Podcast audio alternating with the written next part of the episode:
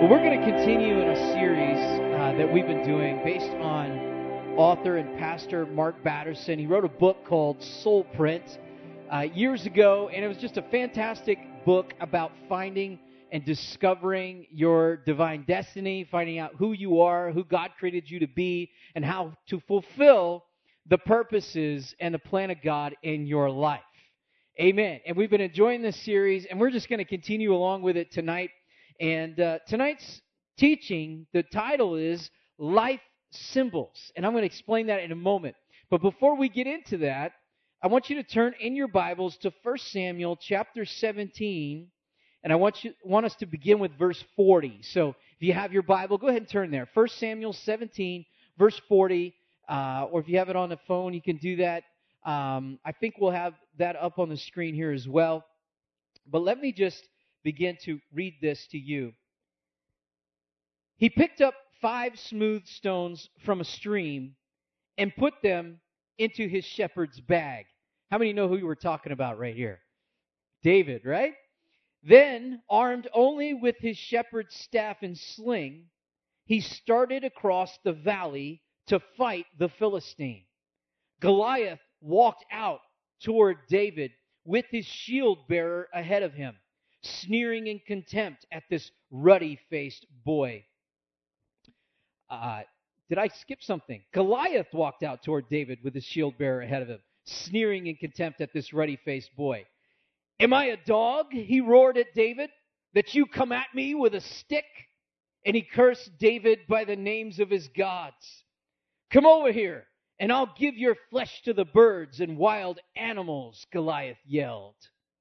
David replied to the Philistine, You come to me with sword and spear and javelin, but I come to you in the name of the Lord of heaven's armies, the God of the armies of Israel, whom you have defied. Today the Lord will conquer you, and I will kill you and cut off your head. And then I will give the dead bodies of your men to the birds and wild animals, and the whole world will know that there is a God in Israel and everyone assembled here will know that the Lord rescues his people, but not with sword and spear. This is the Lord's battle, and he will give you to us. As Goliath moved closer to attack, I love this part. David quickly ran out to meet him. You can imagine him right now with the sling running at the giant stone ready to go and be released. David quickly ran out to meet him, reaching into his shepherd's bag and taking out a stone. He hurled it with his sling and hit the Philistine in the forehead. The stone sank in, and Goliath stumbled and fell face down on the ground. So David triumphed over the Philistine with only a sling and a stone, for he had no sword.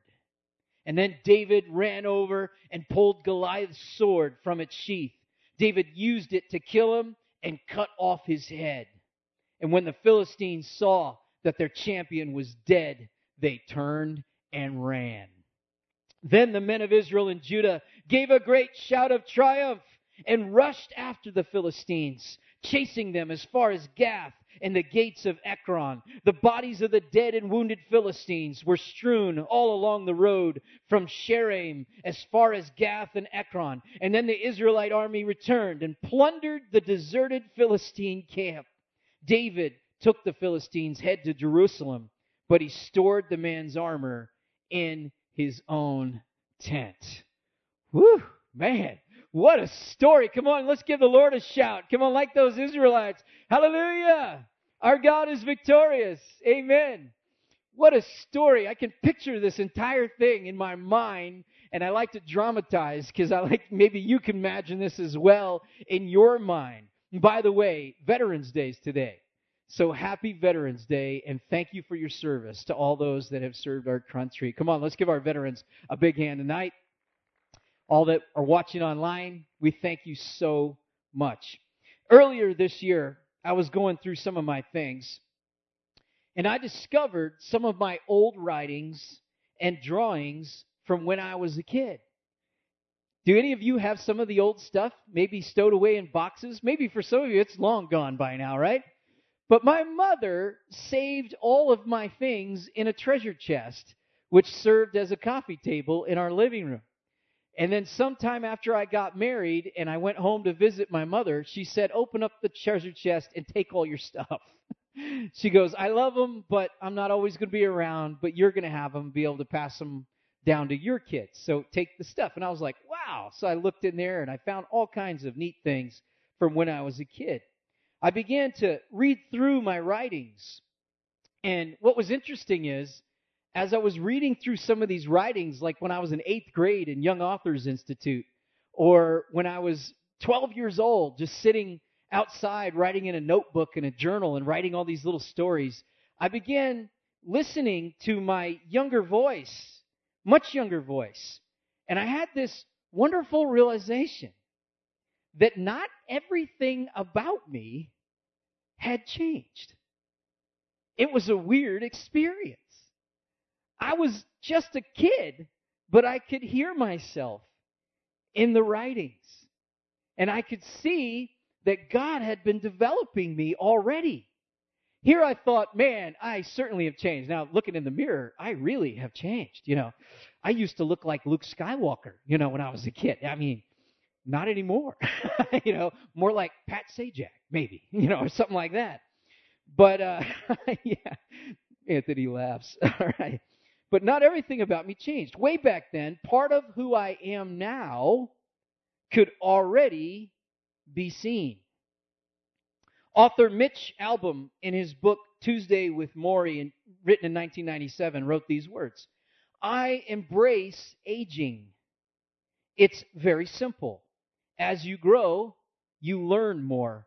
If you stayed at 22, you'd always be as ignorant as you were at 22. Sorry to all the 22 year olds, right? But the truth is, part of me is every age. I'm a three year old, I'm a five year old, I'm a 37 year old, I'm a 50 year old. I've been through all of them, and I know what it's like.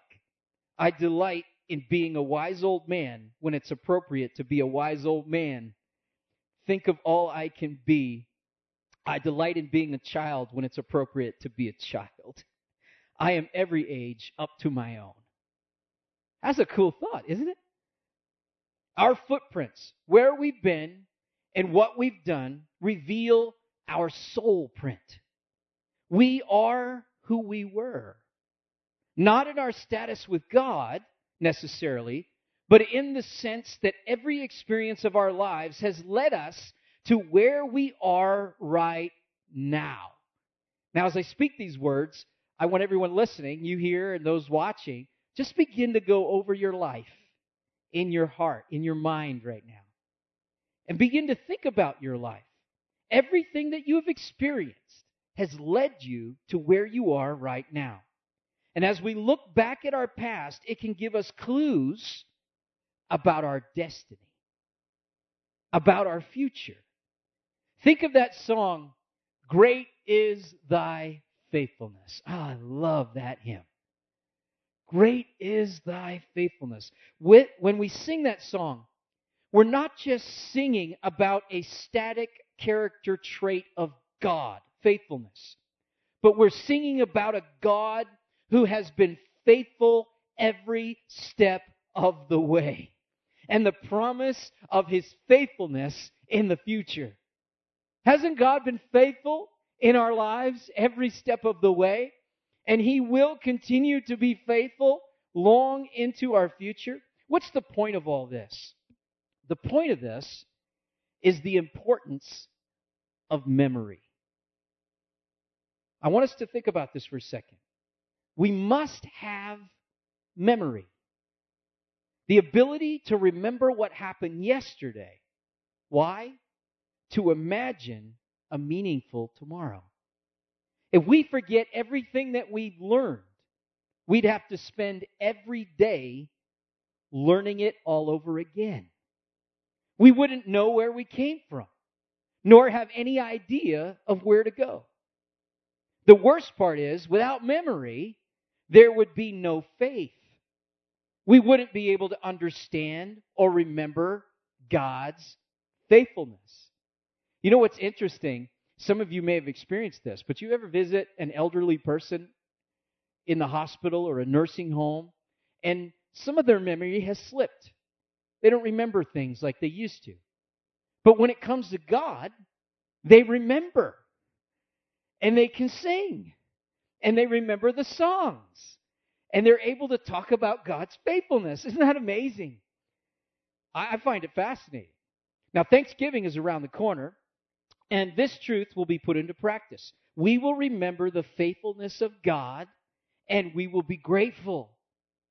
This will build our faith and it will give us confidence in the future.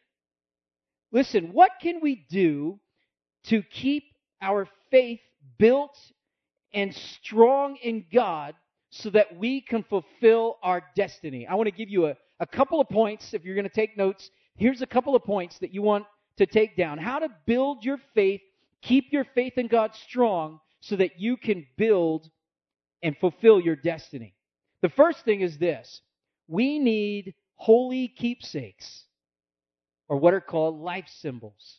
Now, I'm going to explain this to you, but we need them. Why? To remember where we've been and where we're headed. I wonder if David pulled that bloody stone out of Goliath's head and every once in a while looked at it. I wonder. You imagine that? I wonder, did Abraham ever journey back up Mount Moriah to the place where he almost sacrificed his son? And the place where God provided the ram just in the nick of time? I wonder if he walked back up there. This was the spot. I bet you Isaac didn't ever go back there. this is where dad almost killed me. All right. Did Jacob ever revisit Bethel? where he saw the ladder of angels between heaven and earth. Imagine that. The veil between heaven and earth was opened, and Jacob could see the angels ascending and descending. What a place that was. Did Peter ever go back out to the spot where he walked on water? Did Lazarus go back to the tomb where he lay dead and then was resurrected? I mean, maybe he brought himself some flowers and he sat down and talked to his dead self.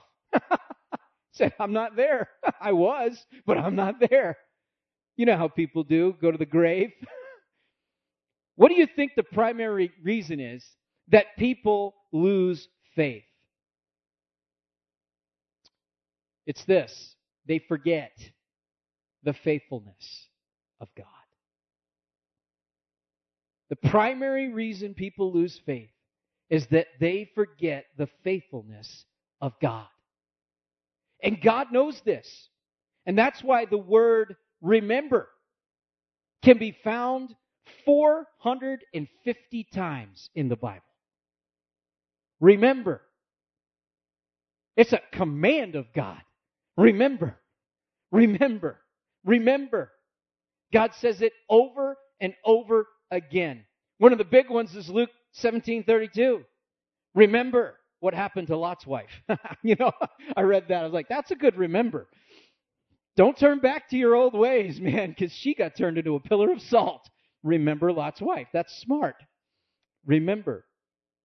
One of the biggest problems we humans have is that we remember the things that we should forget, and we forget the things that we should remember. How many are with me on that, right? I mean, we got to fix this problem. Colossians chapter 3 verse 13 says this, make allowance for each other's faults. Forgive anyone who offends you. Remember the Lord forgave you, so you must forgive others. Did you catch that? Remember that the Lord forgave you. So you must forgive others. You will not forget others if you won't remember that the Lord forgave you. How quickly we get caught in these traps. Even Jesus talked about these things in parables, didn't he?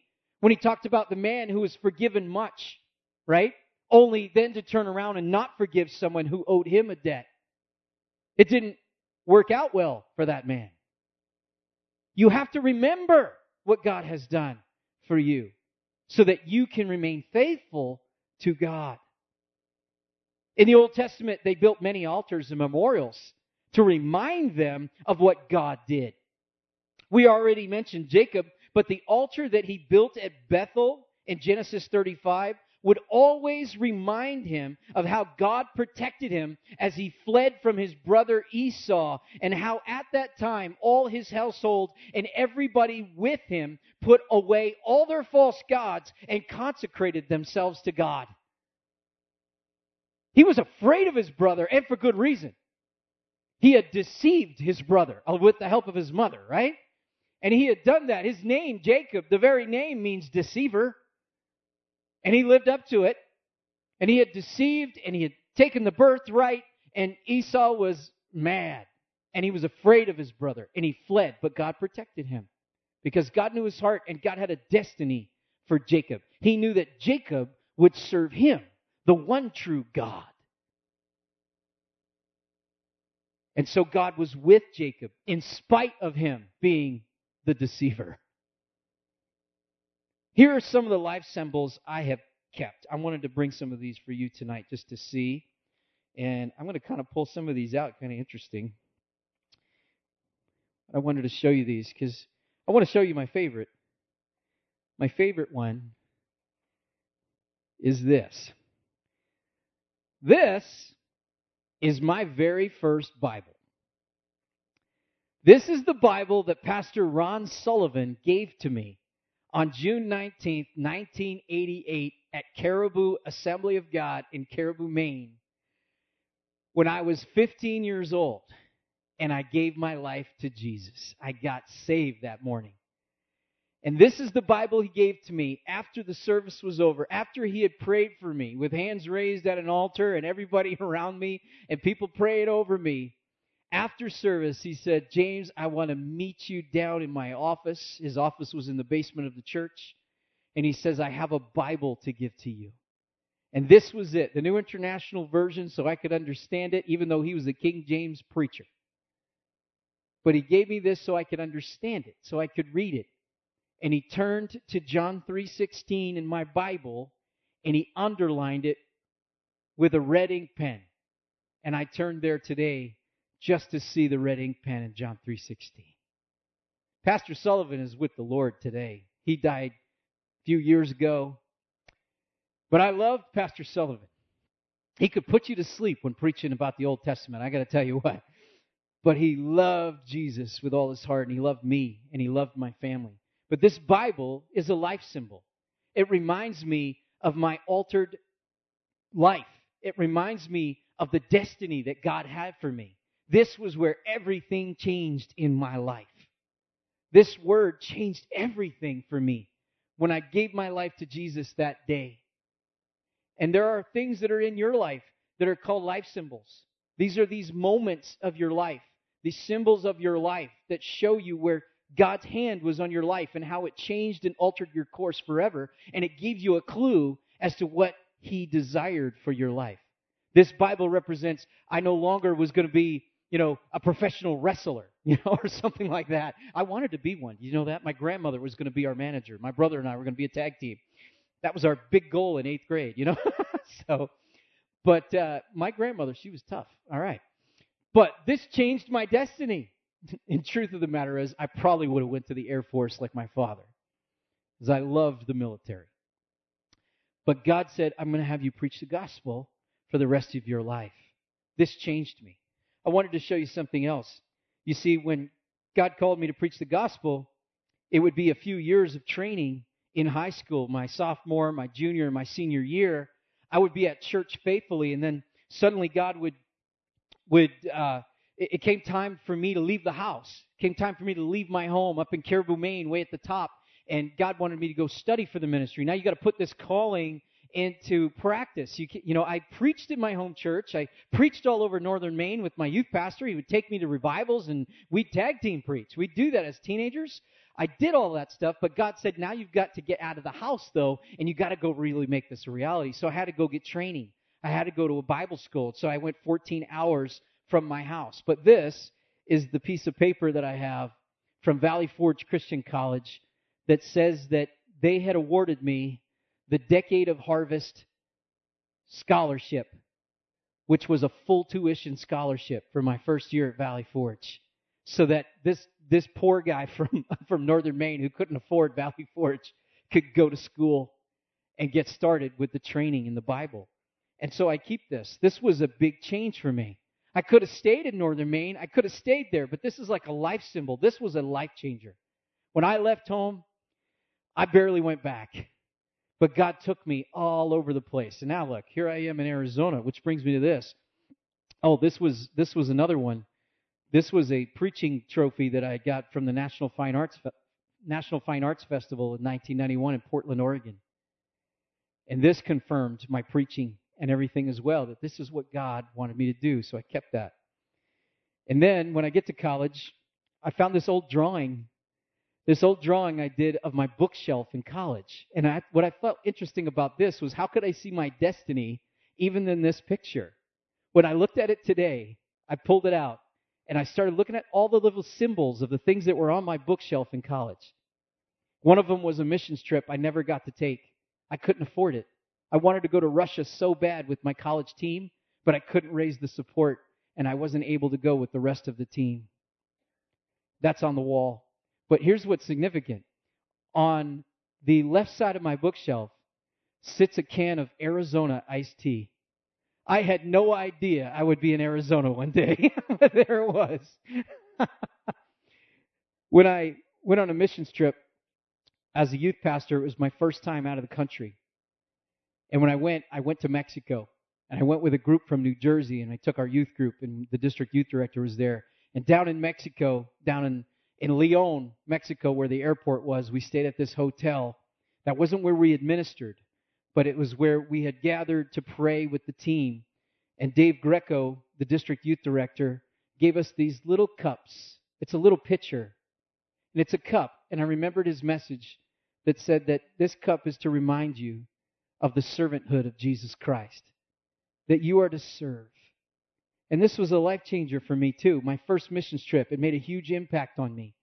And reminded that ministry is about serving and serving people. These are life symbols. Now, you may have things in your life as well. You know what David's biggest life symbol was?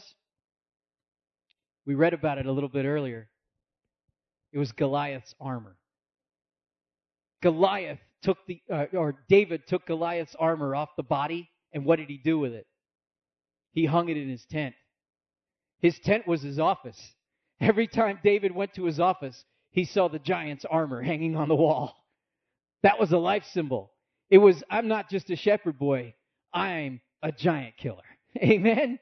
Amen. And some of you need like Goliath's armor hanging up in your house. You need it hanging up in your office. You need it to remind you of who God has called you to be. We need life symbols to help us remember You've heard it said, the bigger they are, the harder they fall. Well, there's another one that goes with it. Here's another truth.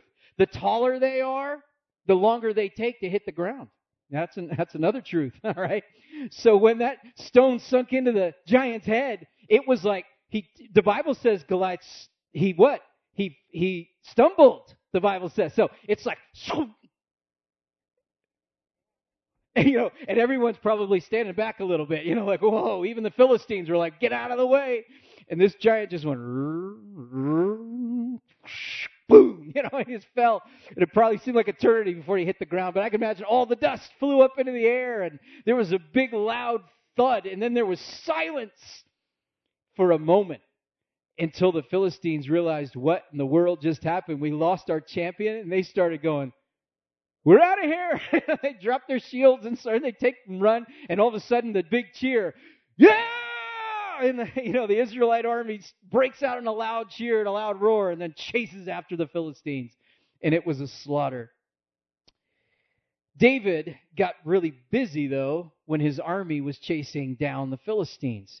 You see, David took Goliath's sword, the Bible says, ran right up to the body. This is before Goliath was even truly dead.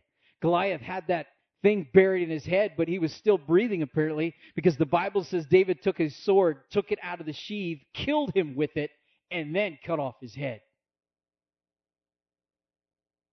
He got busy, but then he had to get really busy because he began the long and the difficult process of taking off Goliath's armor. Ironically, it was probably harder to get the armor off Goliath than it was to kill him. How do you how do we know how much his armor weighed? Well, here's here's how we know. Scripture tells us in 1 Samuel 17, verses 5 to 6. It says this about Goliath's armor. He wore a bronze helmet, and his bronze coat of mail weighed 125 pounds.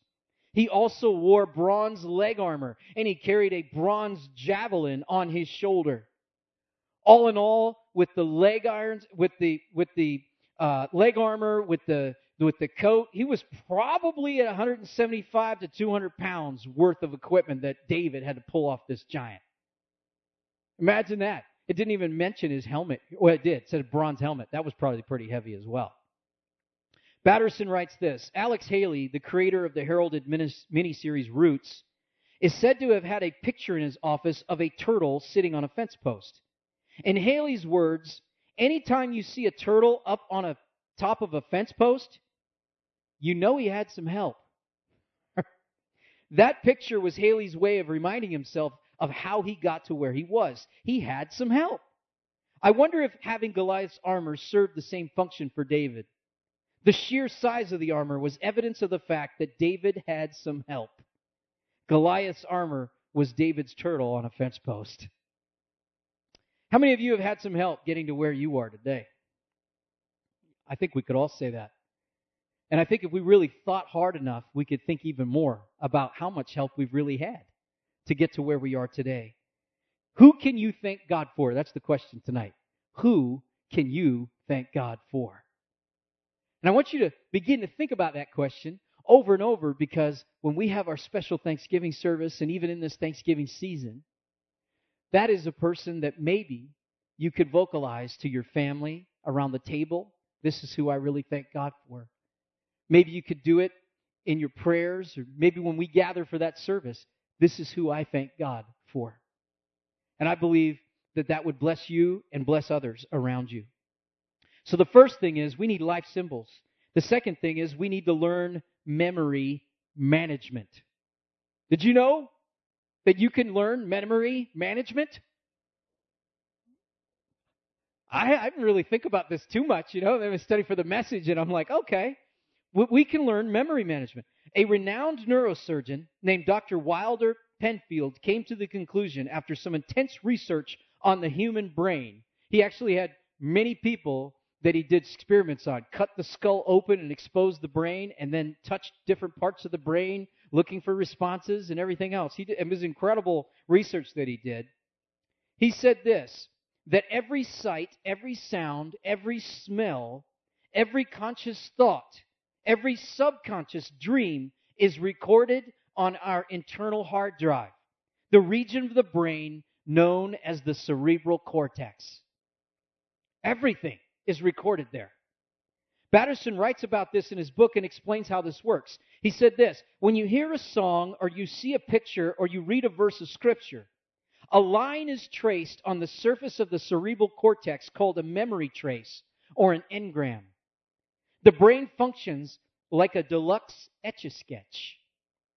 If you hear the same song, or you see the same picture, or read the same verse of Scripture again, the line is retraced. With each repetition, the engram gets deeper and deeper until finally that song or picture or verse is engraved on the surface of your cerebral cortex. It's also engraved on your soul print. Here's what's interesting. The more the emotional the event is in our lives, the deeper the engram gets etched into our brain and the longer we'll remember it. This is this means that our long-term memories are mostly associated with intense, positive or negative experiences. This is just the way God designed us. It's not about arguing, it's just the way God designed us. The more emotional, the more intense, whether positive or negative, the deeper the engrams in our brain. Less emotional memories may be stored in our subconscious databanks, but we can't remember them or access them because our brain's software hasn't been updated. Did you know you needed an update? I look at my phone sometimes and it says, Your phone hasn't been updated in two weeks. That just happened to me the other day. And then I read about it. It says, because your phone needs to be connected to Wi Fi and turned on in order to receive the update. And I realized, oh, my phone Wi Fi has been off. I was wondering how I use so much data. Well, the same thing's true with our brain. Our brain needs an update. When's the last time you had a memory management update? All right. To help us remember and steward our memories for God's glory, we need to do some memory management. Maybe we need the latest updates. We need to create a mental folder for the blessings of God. We need to delete some records of wrongs. This is something that we can do in our times of devotion to God and in our prayer time. So I want you to imagine when you're sitting down and you open the Bible and you're sitting there having a devotion with God and a prayer time with God, you're like going through memory management. You're like, okay, I, am taking out the folder in the brain right now. This is where the blessings of God go in, and I'm going to repeat the blessing of God. God, I am thankful for. God, I am thankful for. Lord, you are good because of whatever it might be. And I'm going to put memories into the blessings of God folder in my data banks, and I'm going to create a deep engram so that I can remember the faithfulness of God. And then there's some things, you know how we talked about we remember the things we shouldn't remember?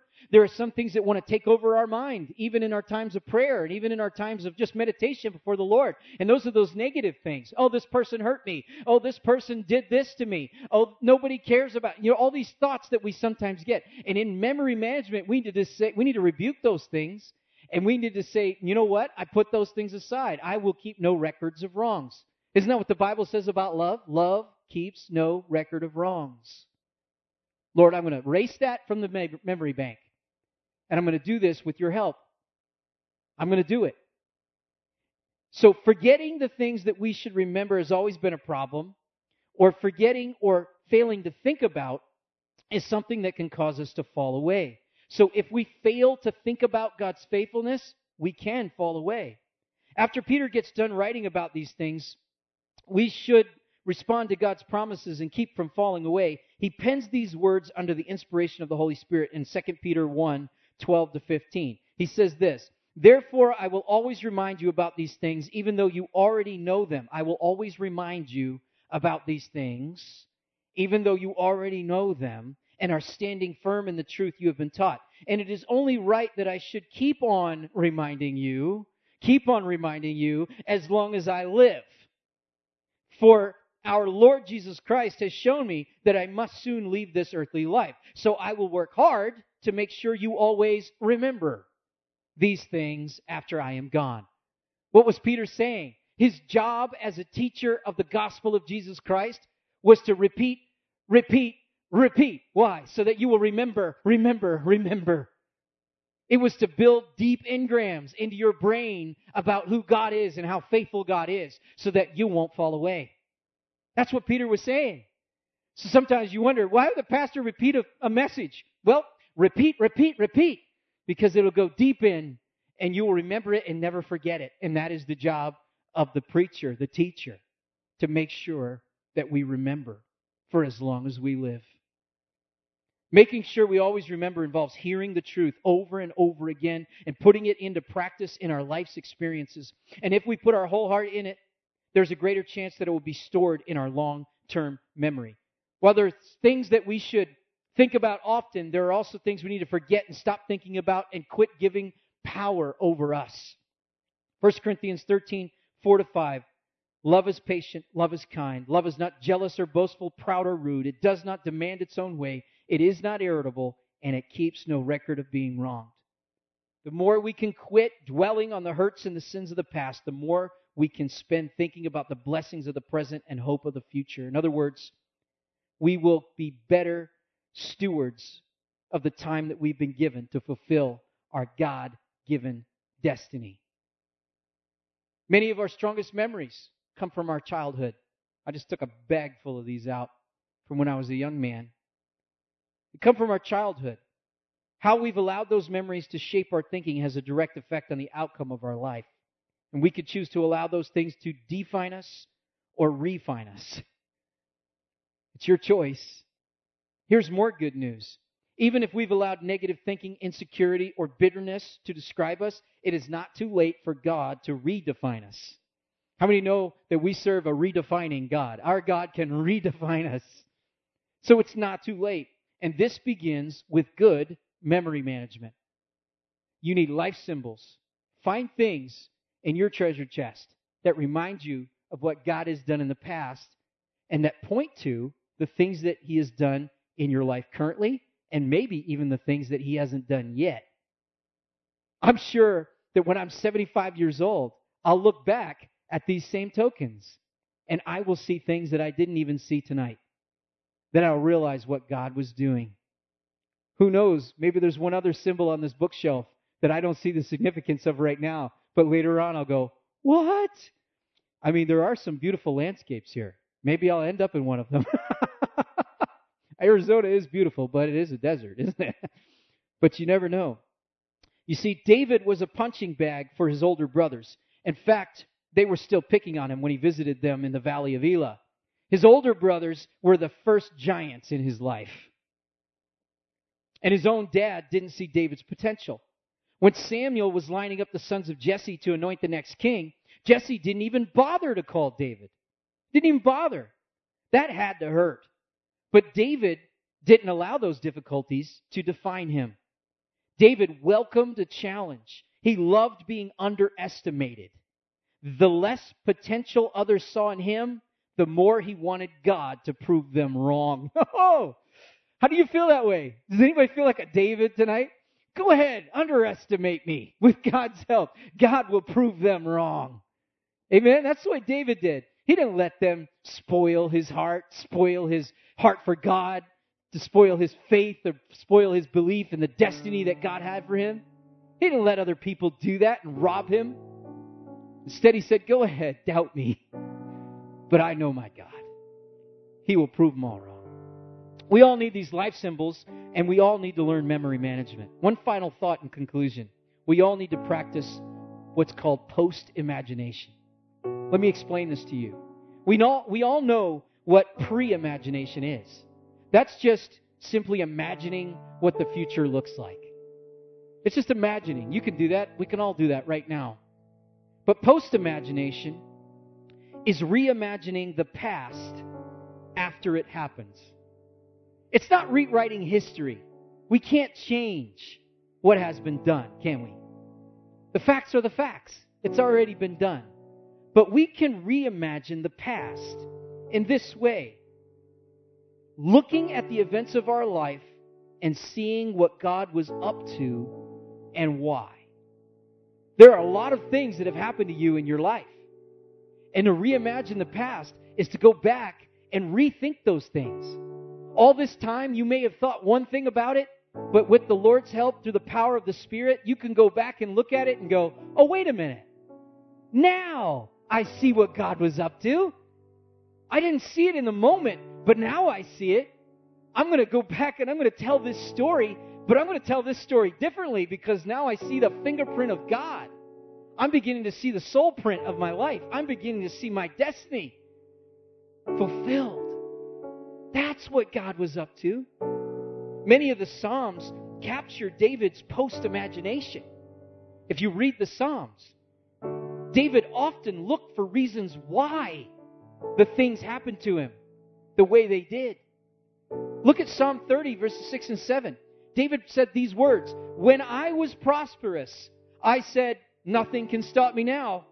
Your favor, O Lord, made me as secure as a mountain.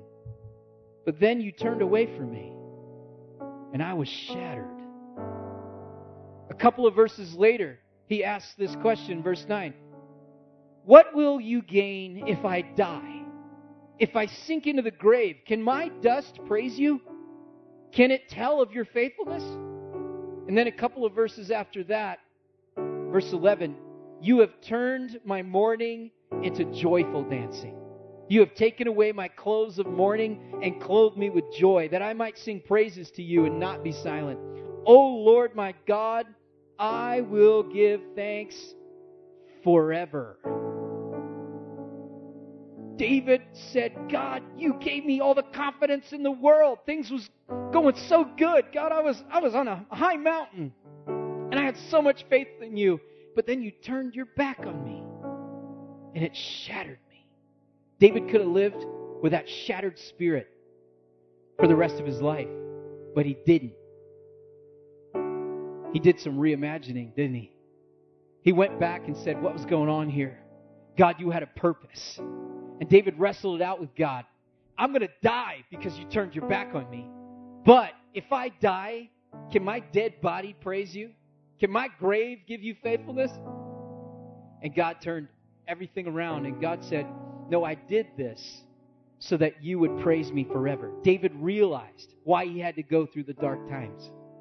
He realized why he had to be shattered. It was so that it would solidify praise and thanks in David's heart forever. How many of you have been through some hard times? And when you're through some hard times and even been shattered, you've learned, you know what? I've got to praise God. And God can turn the mourning into dancing. He can turn that sadness into joy. And I've got to praise God forever. If this is the lesson that God was teaching me, was to praise Him in the middle of all this hard time, well, then so be it. I had to go through it so that I could learn to praise Him forever. Not just praise Him when everything's great, but praise Him always. Praise Him always. If David can have difficult, hurtful moments in his life when he felt that God turned away from him, and then post imagine why he went through those things and came up with a God glorifying answer, then so can we. So now you can see how stewarding our post imagination is so important when it comes to discovering our soul print. If we can look back and see God's hand in our life, we can begin to see the path that God has placed us on to fulfill our destiny. And in David's case, when God turned away from him, it shattered him. But because of it, David learned to sing praises and became quite the worshiper. We know because we have the Psalms. We know because we read the stories of David how even as the king, listen, he was known as a great king. How many know it's King David, right? He was known as a great king. But guess what? He was known even more so as a worshiper of God. He was a worshiper. He was a king who was willing to get naked in front of everybody and dance before God. Even to the shame of everyone else. He didn't care. He said, I'll become even more undignified than this. He was a worshiper before he was the king. He loved God. It was his destiny to be a king, but it was his destiny to be a worshiper of God. I'm excited to see what God is going to do in each and every one of our lives. And I know we're right at 8 o'clock and we're going to close here in a second. But there was an unknown poet who once wrote about our lives being like a work of needlecraft. Here's what the poet wrote My life is but a weaving between my God and me. I do not choose the colors, He works so steadily. Oft times he weaves in sorrow, and I in foolish pride. Forget he sees the upper, and I the underside. Not till the loom is silent and the shuttles cease to fly will God unroll the canvas and explain the reason why. The dark threads are as needful in the weaver's skillful hand as the threads of gold and silver in the pattern he has planned. What this author is describing is a pattern, a weaver's needle. How on the underneath of the canvas, all you see are the dark threads, and it looks like a nasty web of you don't know what it is. But on top, it's a beautiful masterpiece. Sometimes all we can see right now is the underside. We don't see what God is doing on the other side. We may not always understand the purposes of the dark threads of our life, but we can practice post imagination. There is always a glorious purpose. How many believe that? There is always a glorious purpose. Always. Let's imagine what that is. Doing this will help us see our destiny. That's my challenge for you tonight. This Thanksgiving season, do some reimagining. See the glorious purpose. Amen. Amen.